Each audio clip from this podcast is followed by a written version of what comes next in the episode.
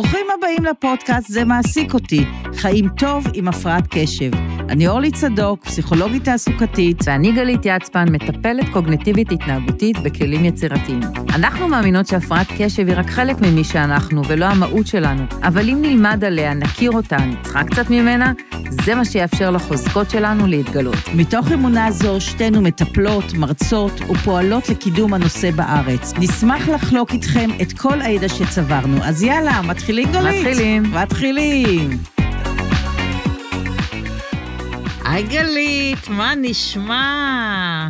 אוי, אני רוצה לספר לך שאתמול אני ישבתי מ-6 בערב עד 2 בלילה, וואו. ולא יכולתי להפסיק לסרוג. וואו. זה פשוט אחד הדברים שאני נכנסת אליו, ואני לא יכולה להפסיק. ימות העולם מסביב, ואני סורגת. אז זה בדיוק על מה שאנחנו רוצים לדבר על ההיפר, היפר, היפר, היפר, היפר קשב. אנחנו מדברים, מדברים הרבה על היפר במובן אחר, על להיות היפרים ולא להיות יכולים לשבת במקום אחד, ועל לזוז ממקום למקום, ועל לקפוץ, ו- ו- ו- ולא להתרכז, וזיקוקים, ונוצות, וצבעים, ופיצוצים. אבל היום אנחנו מדברים על הפעולה ההפוכה, שהיא לא מוגדרת ב-DSM, אנחנו פחות מדברים עליה, אבל היא חלק מאוד מאוד חשוב ומשמעותי מלהיות עם הפרעות קשב. זאת אומרת, הפונקציה של קשב, אנשים עם הפרעת קשב, זה לא שהם לא יכולים להקשיב, הפוך, אה, הם יכולים להקשיב, אבל יש קושי בוויסות, בוויסות הקשב, לאותו עניין שהם צריכים לעשות. אז אם הם כבר מתרכזים במשהו והוא מאוד מעניין אותם, יש להם קושי להתנתק מהדבר הזה. אז בואו נדגיש את זה, כי זה ממש ממש לא ברור. כי אנשים אומרים, מה, הם לא יכולים להקשיב לכלום, ואיך זה יכול להיות שמקשיבים, ואם הוא מקשיב, סימן שאין לו הפרעת קשב. אז נגיד, זה לא נכון. העניין הזה שאין למישהו, שאם מישהו יש לו הפרעת קשב, הוא לא יכול להקשיב, זה פשוט לא נכון. קודם כל, את זה נסיר מהשולחן. לא נכון, לא נכון, לא נכון, ועוד פעם, לא נכון. ועכשיו אני בהיפר קשב ואופססיה להגיד לא נכון, לא נכון, לא נכון. אבל כמו, כמו שאת אומרת, זה, אני אומרת הרבה פעמים, זה כמו מים חמים ומים קרים, אין פושרים. או שאני מתפזרת והולכת לכל הכיוונים, או שאני קמה ואני על זה, מה שנקרא, בסוג מסוים של אובססיביות, לא רואים, לא שומעים, הסביבה מתה, כולם מתים, ואתה בתוך הדבר הזה, וזה אחד המפתחות החשובים להצלחה, אם מבינים את זה, אם רואים את זה, אם נכון. יודעים איך לנהל את זה. כי זה מייצר כזה עניין, כמו שאני, אומרים לי, מה, אז איך את יכולה? מה, את לא מאבדת סובלנות? לא, כי כשיש משהו שהוא מעניין אותי, ואני אוהבת אותו, אני יכולה לעשות אותו שעות, ואני בשיא הריכוז, ואוי ואבוי, אני בכלל לא שומעת מה קורה בסביבה. ואז אנשים נעלבים, לא? מאוד נעלבים. השבוע כתבה לי איזה אימא שבאה אליי, אמרה לי, תקשיבי, אני לא מבינה, בעלי עם הפרעת קשב, אבל כשהוא עושה משהו, אין, הילדים, הבית יכול להישרף, הילדים קופצים, הוא לא שומע, הוא לא רואה, לא אכפת לו. ואני, והיא שאלה אותי אם זה חלק מהפרעת קשב, אמרתי לה, כן, היכול, זה בדיוק היכולת שלה לווסת את, ה, אה, את, את הקשב, כי אם אני שקוע בדבר הזה, מאוד קשה, זה כאילו... עכשיו, הרבה פעמים אני מבינה את זה שילדים, לא, נורא קשה לחלץ אותם מהטלוויזיה, מהמשחקי מחשב, זה, זה שואב אותך. זה גם ההרגשה הזאת שאם אני, אני לרגע יעזוב, הכל יתפרק. אז אני חייבת לעשות הכל מהר, מהר ואינטנסיבי ולגמור וטק, טק, טק, ולהלחיץ את כולם מסביב. והרבה פעמים זה מאוד בעיה עם הסביבה. או כי אם אנחנו מתפזרים והולכים לכל הכיוונים, אז לאנשים אחרים קשה לשתף פעולה איתנו, אבל לא פחות קשה לשתף פעולה איתנו שאנחנו בהיפר קשב. כי אני יודעת שאני ככה, אני מלחיצה את כולם, אני לא נותנת להם לזוז, הקצב שלי נעשה מטורף, הם לא יכולים לעמוד בקצב הזה, אני מתעצבנת שאחרים לא בקצב שלי, אבל הם לא יכולים להיות בקצב שלי. ו, ובאמת, זה הדרך שלי לעשות דברים, לייעל דברים, לעשות אותם מאוד מאוד מהר, אבל זה באמת מקשה על, על השיתוף פעולה, כי רוב האנשים זה לא ככה או ככה. נכון, אז בדרך כלל מאפשר לנו לעבוד לבד על כל מיני פרויקטים, אבל, אבל לא תמיד ביחד. נכון, ואני רוצה להעלות עוד נקודה, אני שמתי לב שיש הבדלים בין עם, עם טיפול תרופתי ובלי טיפול תרופתי, ואצל כל אחד זה אינדיבידואלי.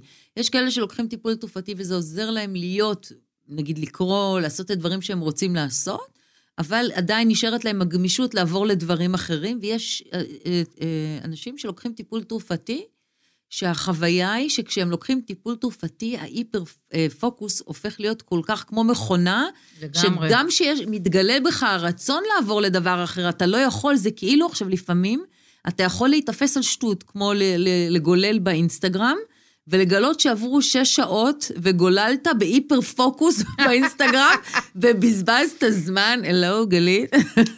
בגלל זה אנשים אומרים, אני בכמו תעלה כזאת, כן, אני לא עכשיו יכול, הכדור, אני לא יכול אני הרבה. פעמים כשאני לוקחת כן. טיפול תרופתי, אני ממש שמה לב להבדלים, אני, לפעמים זה עוזר לי, ולפעמים זה תוקע אותי, ואתה אומר, אבל איך זה יכול להיות? זה אמור לעזור לי להיות בקשב, אז או שהמינון לא מתאים, או שבאמת, לפעמים אתה מתעסק, וגם יש הבדל.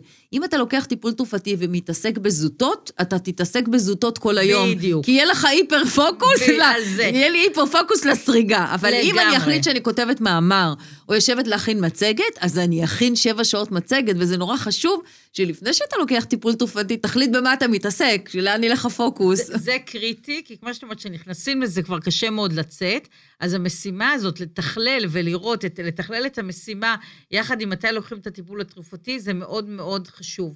ובאמת, הקטע של להתחיל, הרי אנחנו אמרנו שכל האתחול הוא באמת באמת קשה, אבל הרבה פעמים כשמתחילים אי אפשר אה, להוציא. אז זה באמת, אה, זה באמת אה, צריך לשים לזה לב. אז כדאי לארגן את המשימה בזמן, וכדאי אה, לראות כמה זמן אני הולך לשבת על זה, וכדאי לעשות לי מראש. באמת, אה, כן, וכדאי לעשות לי משימות שאני יכולה ככה לצאת מתוך העניין הזה, ולהבין שזה אמצעי מדהים כדי בכל זאת להתקדם. זה מפצה אותי על כל הימים שאני מרחפת, ואני לא מרוכזת, ואני לא בתוך העניין הזה. זה באמת חשוב להבין את זה, ולהבין שזה חלק מהפרעת קשב, למרות שזה נראה כאילו הפוך מתוך הפרעת הקשב, אה, זה חלק מההפרעה. וצריך לדעת איך להשתמש בזה טוב. אז, אז למשל, אה, הרבה פעמים אנחנו, כשאנחנו עושים איזו פעילות שאנחנו צריכים להיות מרוכזים בה, נגיד בלי טיפול תרופתי, ואחר כך הקשב שלנו יורד, ואנחנו צריכים, אני תמיד קוראת לזה, להטעין את עצמנו מחדש, אז הרבה פעמים עולה השאלה, טוב, במה אני אטעין את עצמי? כי אם אני הולך לעשות משימה שהיא מאוד מאוד מעניינת אותי, ואני מאוד אוהבת אותה, אז הקשב שלי ילך, יהיה לי מאוד קשה, של אנשים שדווקא זה שהם צריכים להטעין את עצמם מחדש, ואחר כך לחזור לפעילות שהם עשו, דווקא זה מה שפוגע בהם, כי אז עוד פעם יש להם קושי לעבור בין שני הדברים האלה. מעברים שדיברנו ואז עליו אני, לא פעם. איך אני בוחר לעשות משהו שאני לא אשב כל כולי לתוך הצינור הזה, אלא אני אעשה איזה משהו, איזה פעילות גופנית, משהו שיהיה לי קל לצאת ולהיכנס ממנו. בגלל זה גם לפעמים אפשר לבקש עזרה.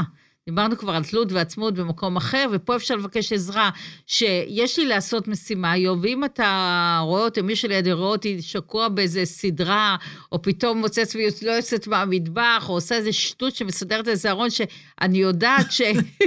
שאני בעצם צריכה להכין מצגת למחר, או משהו אחר. פתאום אהרון, נורא פתאום- חשוב. נורא חשוב, ונעשה.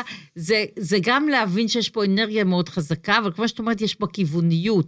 איך אני לוקחת אותה ומפנה אותה לכיוון הנכון ולא מסיטה אותה. אז איזה טיפים יש לנו לתת על הנושא הזה?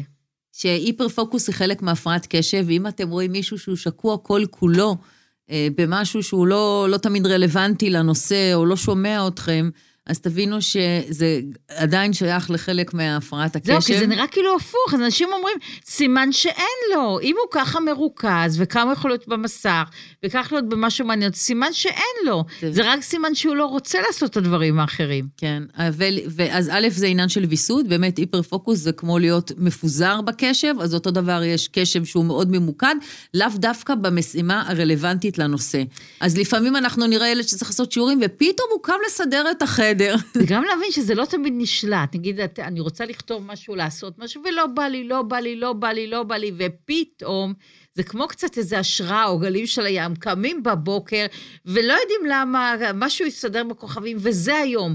והם מתיישבים ולא קמים, ולא קמים, ולא קמים, ולא קמים, ולא קמים, ולא ישנים, ולא אוכלים, וזהו, וגומרים את המשימה. אז צריך להבין שלפעמים זה בא והולך בלי, בלי תכנון יותר מדי, וזה קצת מקשה, אבל אם יש מספיק אמון בתהליך ומבינים, אוקיי, אז גם היום לא הלך לי ולא בא לי, אבל הדבר הזה יבוא.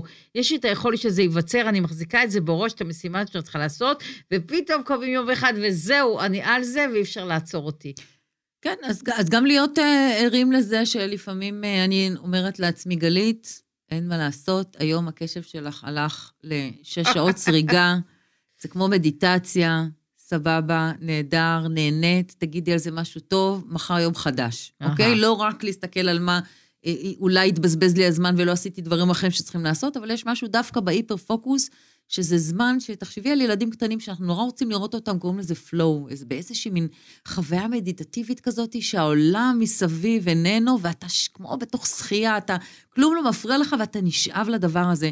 זו חוויה הרבה פעמים אה, כל כך נעימה ועילאית ומפתחת, שאולי לא מאוזנת אצלנו כל כך, כי אנחנו לא קשובים לדברים אחרים, אבל ב, לפנימיות שלנו, אה, זה ו... ממש חוויה מזינה. לחוסן שלנו היא חוויה ממש מדהימה, אז, אז, אז לפעמים היא טובה, אנחנו צריכים... אז את צודקת, וצריך לפרגן על זה, קודם כל לעצמנו, וזה באמת מה קורה, זה, זה נקרא חוויית הפלו, או שאנחנו, הגבולות בינינו לבין העשייה מתמוססים. Mm-hmm. הוואנס הזה, שזה קורה גם נגיד בהתאהבות, או yeah. בפעולות אחרות, שזה דבר מאוד נעים. מצד אחד אנחנו צריכים את הגבולות כדי לארגן את החיים, כדי להחזיק את עצמנו, ומצד שני, חוויית ההתמזגות הזאת, חוויה מאוד ראשונית גם עם, עם הילד, עם האימא, החוויה ש, שהשד וה, והילד והיניקה וה, וה, וה, והיונק וה, והמניקה, הניקה והשד, והכל הכל כזה מתחבר לנו לדבר אחד, זו חוויה מאוד מזינה ומאוד נעימה. אנחנו לא יכולים להחזיק אותה כל הזמן, כי הרבה פעמים צריכים את הגבולות עם העולם, אבל כשזה קורה,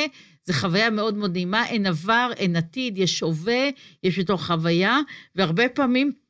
אנשים הפרעת קשב, להיות בעירינה זה יותר חזק מאשר להיות עם העבר והעתיד, ולדעת באמת לחבק את החוויה הזאת וליהנות ממנה, ולהבין שכמו שהיא נכנסת, ככה היא יוצאת, לא צריך כן. לדאוג, ואפשר לנצל אותה לרגעים מאוד מאוד פרודוקטיביים. נכון, אבל כדי להיות פרודוקטיבי, ובזה אנחנו נסיים, כדי שנצליח להיות פרודוקטיביות, אה, נורא חשוב לא להיכנס בדיוק, להתחיל להכיר את המשימות, או המקומות, לא משימות, המקומות שבהם כשאנחנו נכנסים מאוד קשה להוציא אותנו מזה. ולהיכנס אליהם רק בזמנים ש, שאנחנו יודעים שהם יהיו לנו טובים ולא יפגעו בסביבה. ובדברים שאנחנו צריכים לעשות, כי אז החוויה היא באמת אה, הרבה יותר קשה. או לתקשר, אז... שתבין שאני בתוך זה ויש לי אנרגיה, וזה עוזר לי להרים דברים, וזה לא נגד אף אחד בסביבה. אם זה נכון, אבל אם זה נכון וטוב לי ופרודוקטיבי ולא פוגע, אם זה מתחיל לפגוע בי, ההיפר-פוקוס הזה, אני צריך לשים לב. ולהתחיל כן. להבין שנכון, זה חלק טוב, אבל כדאי שאני אעשה את זה רק בלילה לקראת השינה, או רק כשאין לי משימות תכופות לא לעשות. יכול להיות. אבל אם למחרת את, את בסדר, זה בסדר גמור, לא, כן. אולי מספיק לך ארבע שעות שינה, ואולי את לא צריכה לעשות מחר שום דבר, אבל בהחלט צריך לשים לב למקומות, זה כמו שואב אבק, לדעת לאן אתה נשאב, ומתי כדאי לך להדליק את השואב אבק הזה. וגם כשאתה נשאב, ואם אתה צריך לגרור אחרים איתך, והם לא תמיד בקצב השאיבה וה, והאינטנסיבית הזאת, לדעת להרפות. כי הרבה פעמים ניסיון, אוקיי, החלטתי שהיום אני מסדר דבר, כולם באים וכולם מסתדרים, ושמונה שעות, ולא נוחים, ולא אוכלים ולא שותים, ואחרים לאו דווקא בעניין, זה בהחלט יכול אה, לגרום להרבה חיכוכים. יש לך משהו לדעת... כזה, אורלי? אה, ועוד החליש את זה חזק, ואז הילדים שלי... לתוך מה? מה יש לך היפר פוקוס? ומה שאת רוצה, גם בדברים שמעניינים אותי, וגם בדברים שלא מעניינים אותי. אומרת, זהו, אני צריכה לעשות את זה ולגמור. ואני נכנסת לטורבו שאני לא רואה בעיניים, עובד במהירות שיא, ובדרך כלל זה גם מעלה לי את העצבים, אז אני צועקת ככה על כולם וזה, וכבר אומרים, אוקיי, נכנסת לסופר אנרגיות שלך, אנחנו צריכים, הבנו שאנחנו צריכים להתרחק. הבנו ש... ולקח לי המון זמן להבין שהאינטנסיביות הזאת, שבסך הכל אני אוהבת אותה, כי היא גם עושה אותי פרודוקטיבית, אבל היא באמת לא תמיד כן, נעימה. היא איזושהי פיצוי. ואני צריכה לדעת באמת אה, איך, אה, איך להרחיק מאיתה אחרים. אז זה גם דברים שמאוד כיף לי, ואני לא יכולה לעזוב כי זה כיף לי, אבל זה גם דברים שמאוד קשים לי, וזה מה שמאפשר לי לעשות אותם בכל זאת. כלומר, זה עושה את החוויה מאוד מאוד, ואני נהנית מהאינטנסיביות, כי אני לא נהנית מהתוכן של מה שאני עושה, אבל אני נהנית מהאינטנסיביות של החוויה, וזה מפצה אותי. את בעצם כן. עושה לעצמך רטלין טבעי. לגמרי. זה סוג של דלק. זה, לגמרי. זה מה שאומרים אצל דחיינים, עושים ברגע האחרון, נדלק להם הכפתור הזה של הדופמין במוח. יש איזה, הטורבו הזה, כן. זה מפריש דופמין, זה עושה את האנרגיה. האינטנסיביות הזאת, כן. כן, אבל זה מנגנון, כמו שאת אומרת, שהוא יכול מאוד לפגוע בסביבה, ומאוד נכון. לעייף אותך, וזה באמת משהו שאנחנו, טוב, מדברים על איזונים, אנחנו צריכים... מדברים הרבה איזונים, זה לא מה שיודעים לעשות אה, אותם, אבל לדבר. אנחנו יכולים להגיד שאם את מדברת אליו והוא לא שומע אותך, זה לא רק כי אתם נשואים 20 שנה, זה כאילו שקוע במשהו אחר. וגם הפוך, מאמי, כשאני סורגת, נא לא להפריע לי. או כשאני רוקמת, או שאני זה, או באובססיה נוסעת לקנות חוטים. אין מה לעשות, תן לי להישאב קצת. יש מקומות אחר כך אני אבוא החוצה יותר נעימה ופוריה. יש מקומות שעדיף לא להתערב, עדיף לא להיכנס. כן. טוב, טוב, אז, אז עשינו היפר קשב קצר הפעם. קצר, קצר ולעניין. היפר קשב, ואנחנו מקווים שעזרנו לכם, ואם אתם מוצאים עניין בפרק הזה, אז אתם מוזמנים לשתף אותו, וללחוץ על להירשם שם בכפתור, יש כזה כפתור שנקרא להירשם, ואז תוכלו לקבל אבל הודעה. רק פעם אחת, לא בהיפר קשב הרבה הרבה הרבה הרבה הרבה הרבה. לא נורא, זה לא יעשה כלום, שיעשו מלא פעמים. אבל, אה, ואז ככה תוכלו לקבל את הפרקים החדשים שיוצאים, ואם מצאתם בזה ערך, תעבירו הלאה, שגם לאחרים יהיה ערך. יאללה ביי. יאללה ביי. ברוכים הבאים. אוקיי. תראי, אבל אנחנו צריכות לעשות את עצמנו נורמליות, אחר כך שיראו את התקלה. אוקיי. ברוכים הבאים לפודקאסט. זה טוב, אורלי. עוד יחשבו שאנחנו נורא עדינות. ברוכים הבאים לפודקאסט.